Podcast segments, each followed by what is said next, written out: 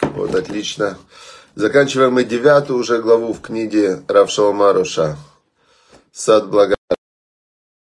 Идея, все, кто проходили все девять глав, должны стать уже невероятно благодарными, счастливыми и веселыми. Я вот несколько дней не читал ваши отзывы под уроком, да, то есть есть табличка у нас специально Google, Google, и там есть э, те, кто проходят урок, пишут свои, свои наблюдения, отзывы чудеса. И я вот неделю уже не читал, уже было 300 у нас там, 300 было разных э, свидетельств о том, какие изменения благодарность приносит в жизни. Какие улучшения, какие изменения. И, конечно, очень вдохновляет, очень вдохновляет продолжать. Продолжать изучение этой темы. И будем мы ее распространять. То есть сегодня, особенно то, что вы узнаете сегодня, это просто что-то фантастическое. Мы узнаем сегодня на уроке прямо невероятная новая полезная информация, которую... Так, ага, вот так надо поставить, нам сообщается. Все, сегодня мы можем уже... И в YouTube есть трансляция, так что кто хочет смотреть в YouTube, кому удобнее смотреть в YouTube, welcome. У нас есть сегодня и YouTube тоже, так что вы можете спокойненько перейти в любую, любую сеть, которая вам нравится, и в ней изучать Тору. Видите, Всевышний так сделал, что все сети, они для изучения Торы. И Дуров, например, да, который создал Телеграм, он не еврей, к примеру, да, но Facebook и Facebook и вторую сеть, по которой мы смотрим, Telegram и YouTube, YouTube и Facebook создали евреи, что интересно, видите, у них есть большие заслуги. В большие заслуги в нашем уроке, спасибо им большое. И за все спасибо Всевышнему. Ух, елки, все, я никак не могу установить ровненько, все устанавливаю. С Божьей помощью сейчас все получится. Все, все ровно, все работает. Всем доброе утро из Гадича.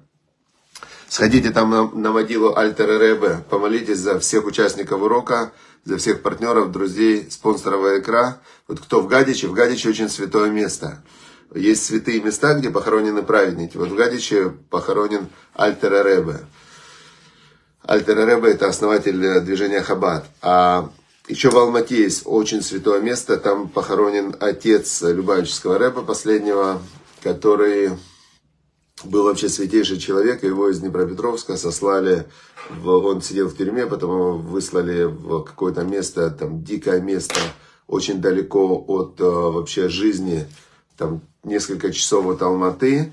И после того, как он из этого места вернулся, как он вернулся из этого места, да, значит, он уже был болен, и он умер в Алмате, и в Алмате он похоронен. Очень святое место. Тоже, если вы бываете на каких-то святых местах, то я вам советую, просто очень советую, молитесь, чтобы всем людям было хорошо, за всех своих родственников, за всех своих друзей, за всех знакомых, за весь мир. То есть, когда вы молитесь за других, чтобы им было хорошо, то вам Всевышний отвечает. Когда вы вначале благодарите, а потом просите, вам Всевышний отвечает. А когда наоборот, когда человек эгоист и только за себя думает, то в принципе такое же отношение и к нему. Сейчас, секундочку, мне нужно одну вещь сделать.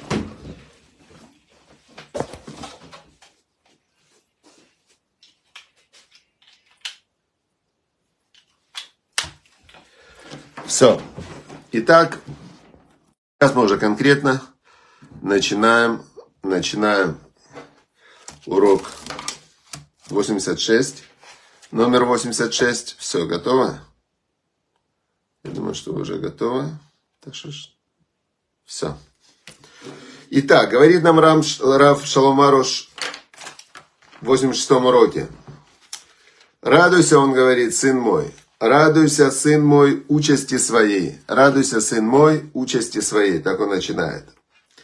Он говорит такую вещь. Значит, есть песня, он говорит, я очень люблю ее петь, эту песню. И песня эта звучит так, что «Радуйся, сын мой, участи своей, не возьмешь ничего с собой». Что это значит? Вот смотрите, что человека расстраивает? Вот он расстраивается, это доказано учеными. Вот сидит человек, например, да? Сидит человек и думает, блин, мне не хватает. Мне, вот если бы я сейчас сидел, например, вот если бы я сейчас был на Бали, например, да, если бы я сейчас был на Бали, а, вот у меня сейчас там друзья там на Бали, да, вот, эх, а я вот сижу здесь. Потом он сидит, сидит, а они-то там, открывает Инстаграм, Фейсбук, вот смотри, этот хорошо живет, этот хорошо живет, этот хорошо живет, ну, смотрит фотографии. А что ж со мной? И все, и человек в яме, в эмоциональной яме. Я то, что хочу, у меня нет, у других есть, все, жизнь разрушена. Это как бы человек сам себя, он топит. Теперь он говорит, радуйся, сын мой, участи своей, не возьмешь ничего с собой. То есть, или человек думает, вот когда я там куплю то, куплю это, заработаю, заработаю. Такой есть еще, знаете, вот я должен себе обеспечить пассивный доход. Вот когда я обеспечу себе пассивный доход, вот я тогда буду типа счастлив. Какой пассивный доход? Он тебе, а сейчас я несчастлив. Потом он э, обеспечил, у меня есть один э, знакомый, он вот с этой мыслью жил, и он все там занимал, покупал какие-то квартиры, пытался их сдавать, все. В итоге началась война. Все, что он делал вот годы, оно все разрушилось. Вот все разрушилось. А он годы на это надеялся. То есть пока он на это надеялся, он был несчастный. Потом, когда он это потерял, он стал дважды несчастный. Все, вот так живет большинство людей. Он говорит, радуйся участи своей, то, что есть сегодня. Ты здесь сидишь, радуйся. Тебе здесь нечему радоваться. Вспомни, как ты мечтал о том, чтобы здесь сидеть. Не помнишь? Вспомни, как ты мечтал, что родители -то тебе дадут э, ложиться спать. Вот ты вырастешь, все дети так мечтают, и будешь ложиться спать во сколько ты хочешь. Ты сейчас ложишься спать во сколько ты хочешь. Вот молодец, значит, этому и радуйся. То есть ты реально одно из своих мечтаний реализовал. Все. Теперь, значит, он говорит, и вот тут начинается сейчас э, сверхважная информация. Внимание. Он говорит такую вещь. А, это в песне он говорит, так поется. А я бы добавил к этому еще слова. «Радуйся, сын мой, участи своей, а не то потеряешь все». Он говорит, слушайте, тут есть еще один аспект. Если ты не радуешься участи своей, то ты тогда, э, ну, ты грустишь. Понятное дело, тебе не хватает, ты грустишь. Но если ты грустишь, так ты потеряешь даже то, что есть.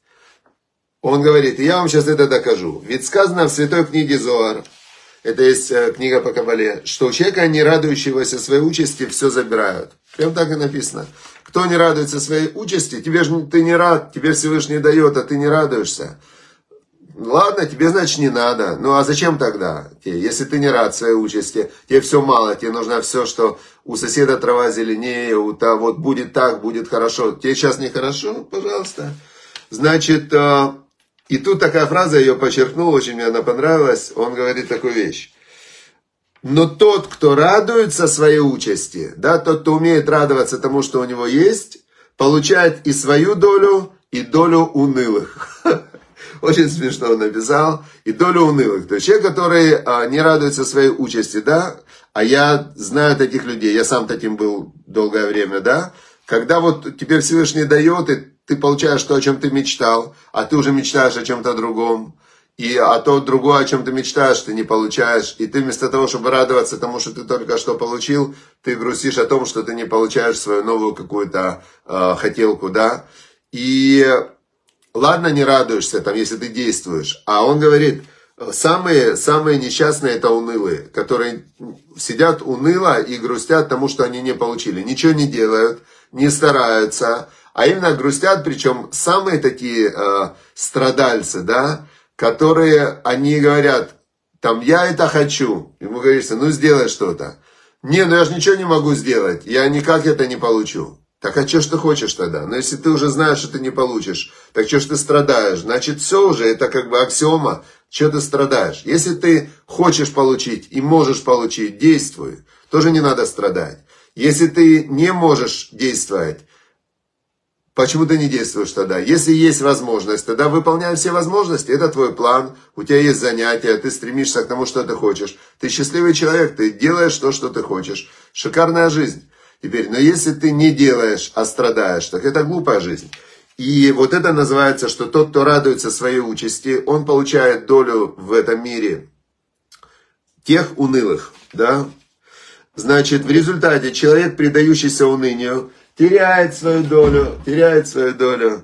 и ее отдает тем, кто радуется своей участи. Вот очень я сейчас повторю, это такая глубокая мысль вообще. Сказано в Святой книге Зоар, что у человека, не радующегося своей участи, все забирают.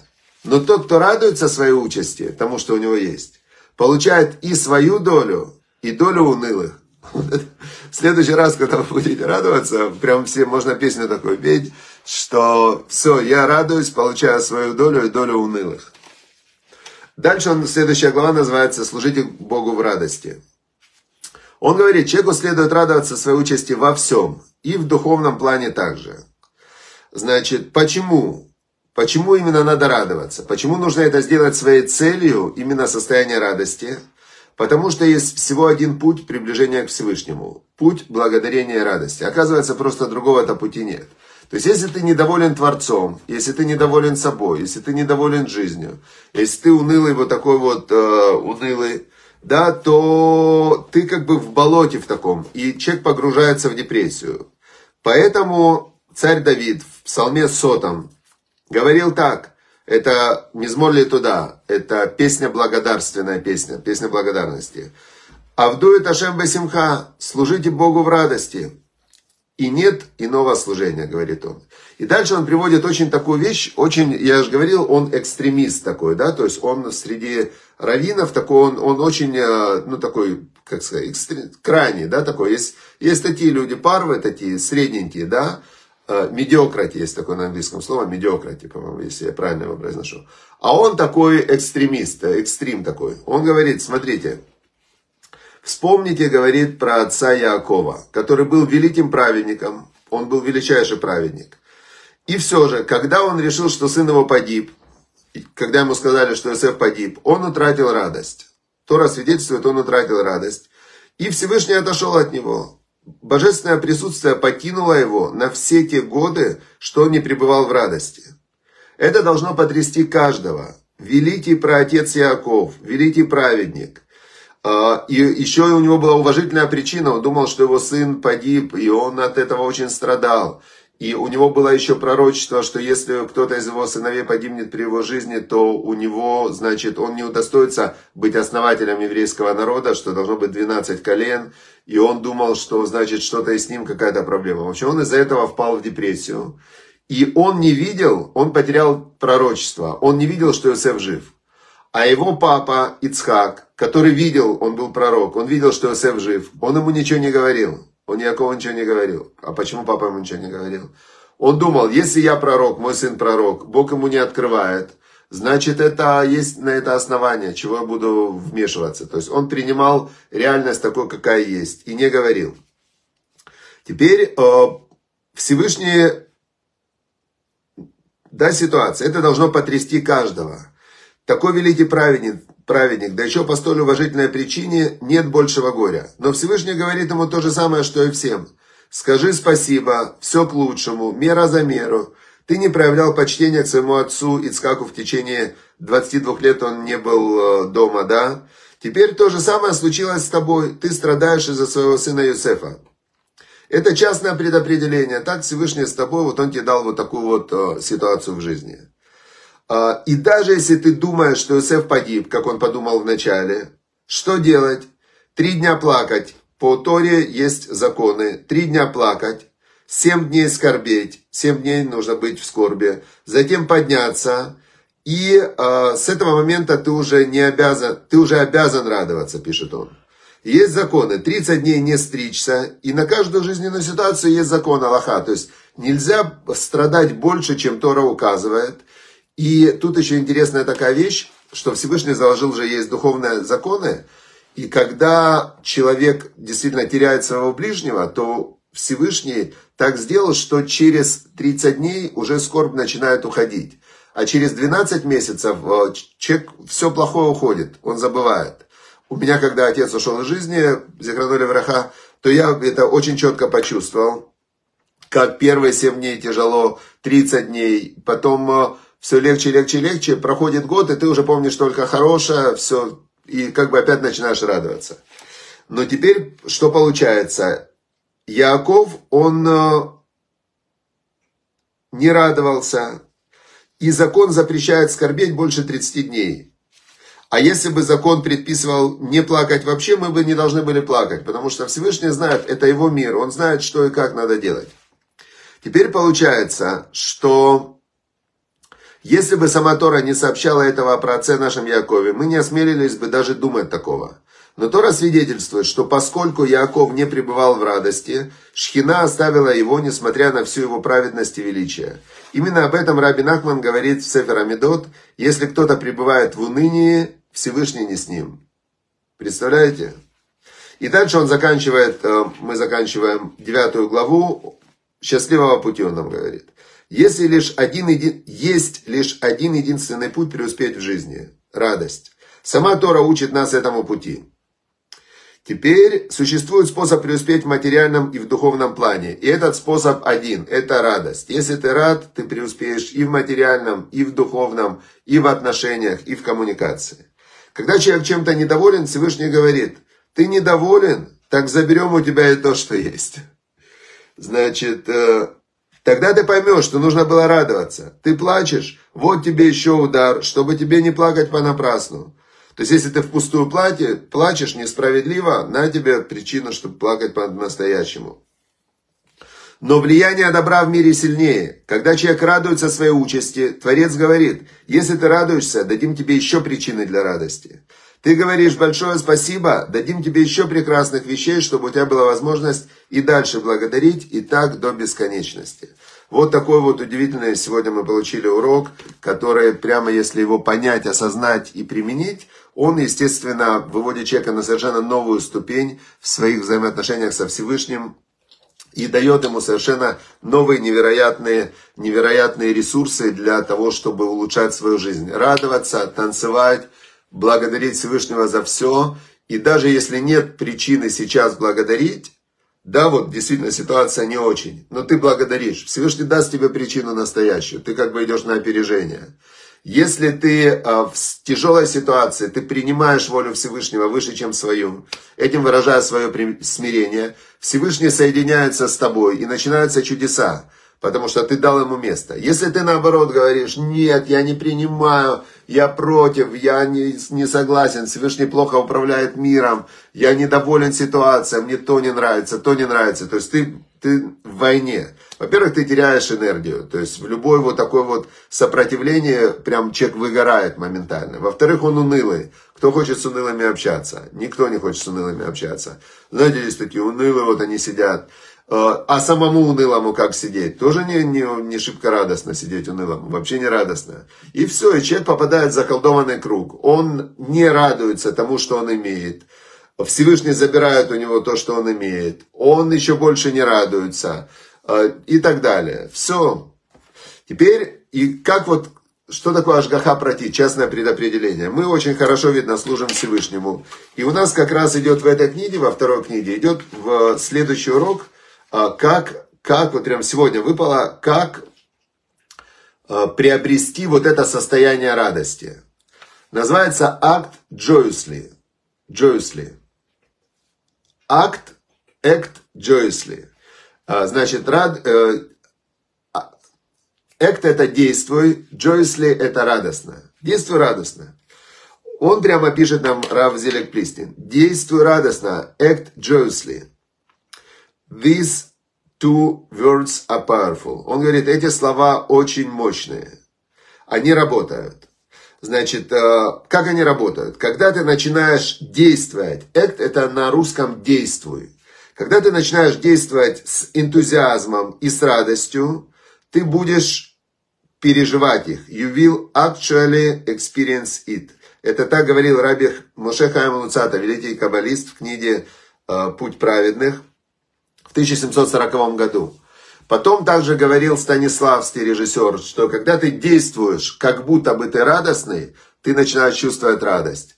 Когда ты действуешь с воодушевлением, ты чувствуешь воодушевление. То есть через действие ты приобретаешь то состояние, то качество, которое, которое ты хочешь приобрести. И когда человек э, решает, что он будет э, действовать радостно, улыбаться, действовать радостно, тогда он придет в это состояние. Он говорит, конечно, конечно же, если он будет внутри себя в это время повторять как аутотренинг, я в это не верю, я это не верю, я это не верю, то он, э, может этот эффект убрать. Потому что если ты действуешь радостно, а говоришь себе, что я не радостный, не работает. Но если ты действуешь радостно, и ты хочешь в это включиться, и ты вспоминаешь радостные события, то, значит, э, то, конечно, у тебя получится. Теперь он говорит такую вещь. Когда я в это поверил, когда я это понял, я встретил как-то своего друга, который, когда я его знал в молодости, он был очень... Написано, как это слово, сейчас я вам скажу, как это выглядит. Значит, э, он говорит, когда я впервые услышал об этой концепции, я был скептиком, я был скептиком.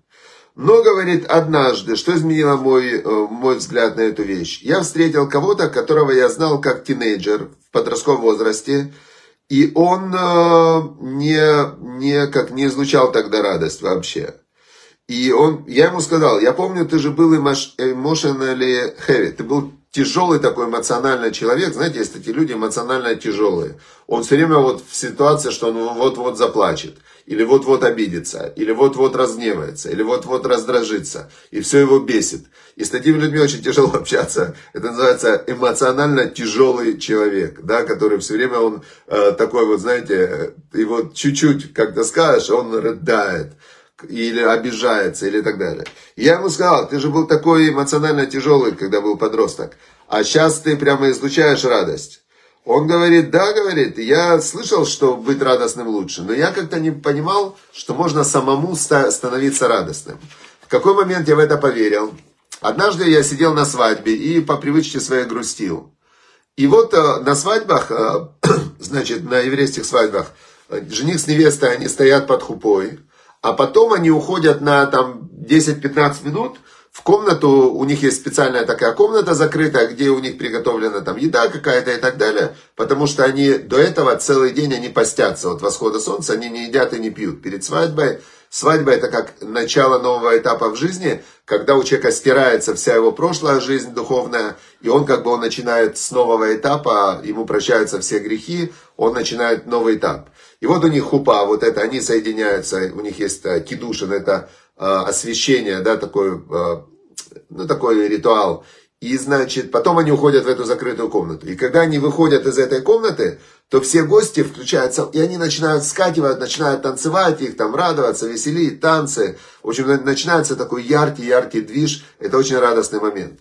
И он говорит, вот я сижу, там все гости сидят, такая играет спокойная музыка, и тут они выходят из вот этого Хедер и Худ, из комнаты, где они были уединялись, и в этот момент все вскакивают и такое. Я подумал, смотрите, значит, получается, может человек по какому-то условному сигналу изменить свое состояние из спокойного в очень радостное.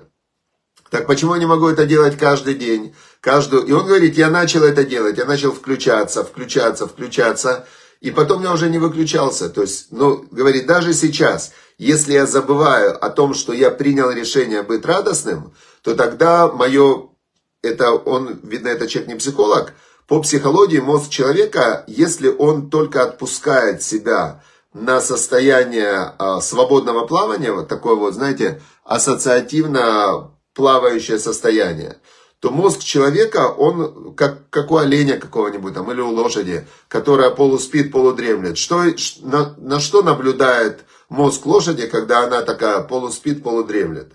Ищет опасность. Ищет опасность, чтобы эту лошадь никто не съел. То есть у животных как? Или ты ищешь, что съесть, или ты ищешь с кем размножиться, или животное ищет, э, кто хочет его съесть, или кто хочет с ним размножиться. То есть у животного два режима, да, или ты ищешь еду, или ты боишься, что ты будешь чьей-то едой. И когда человек, он отключает свое осознанное мышление, у него нет никаких целей, планов, он не, а, не включен через свой неокортекс, через свою кору головного мозга на высшую психическую деятельность, он падает в состояние лимбическая система, это эмоциональная сфера. А эмоциональная сфера, ее главная задача это э, тревога. Да, где тревога? Где тревога? Кто хочет съесть меня? Все. И он говорит, даже сейчас, когда я забываю о своем решении быть радостным, когда я не включен осознанно в это состояние радости, сейчас, говорит, мне легко, мне достаточно только вспомнить, и я все время уже радостный. Но как только я забываю, я, говорит, тоже могу провалиться. Теперь соединяем эти два урока. Первое, мы узнали, что единственный путь к Всевышнему это ворота радости. благодарности, радости, принятия. Это единственный путь к счастью в жизни и к Всевышнему. То есть, если ты благодарен своему делу, если ты радуешься своему делу, то тогда тебе хорошо, и в этот момент ты, если ты вспоминаешь о Всевышнем, тебе открыт прямой портал к Всевышнему, потому что Всевышний делает все. Если ты не радостный, тебе не нравится что-то в своей жизни, в себе, тебе не хватает, ты считаешь, что кто-то живет лучше, это зависть, ты перекрываешь себе полностью эмоциональную свою жизнь, и ты закрываешь ворота ко Всевышнему. Потому что по итогу-то ты недоволен им, потому что все делает он. Теперь, а как быть радостным? Ценить то, что у тебя есть, благодарить то, что у тебя есть, радоваться тому, что есть. Даже если у тебя нет причины, э, придумай причину. Скажи спасибо, что я не в там не там, спасибо, что я не там, спасибо, что я не живу тысячи лет назад и что я не живу две тысячи лет назад, спасибо, что есть я электричество, ну там масса вещей, которые мы живем в самую э, комфортную эпоху мироздания. Теперь порадуйся этому, физически реши, что я буду радоваться, начни улыбаться, включи музыку, потанцуй, попой песню какую-то и так далее. И скажи спасибо Всевышнему, спасибо, спасибо, он скажет, слушай, такой человек хороший, так старается. Да, у него сейчас нет причин особой для радости, но он радуется. Я ему дам причину, на тебе причину. Все, шаббат шалом, чтобы было у всех у нас причина для радости. Чтобы мы, а, первая причина была решение служить Богу в радости, как сотый псалом, прочитайте сотый псалом. Ивдует Ашем Басимха. И, значит, а, будем служить Всевышнему в радости. Шаббат шалом, чтобы был в этот шаббат, чтобы был шалом у каждого в душе, в семье и в окружающем мире. Все, дорогие друзья, шаббат шалом. До встречи с Божьей помощью в воскресенье. Все. Напишите свои выводы и начните радоваться. Давайте прямо сегодня радоваться. Кто лыхаем делает, можно с лыхаем, кто не делает, можно без лыхаем. Танцы, песни. Но главное оценить то, что есть. Радоваться своему делу. У каждого из нас своя ситуация в жизни. Вот надо порадоваться. И чем сложнее вам радоваться, тем больше вам Всевышний даст на следующей неделе настоящих причин для радости. Все, счастливо.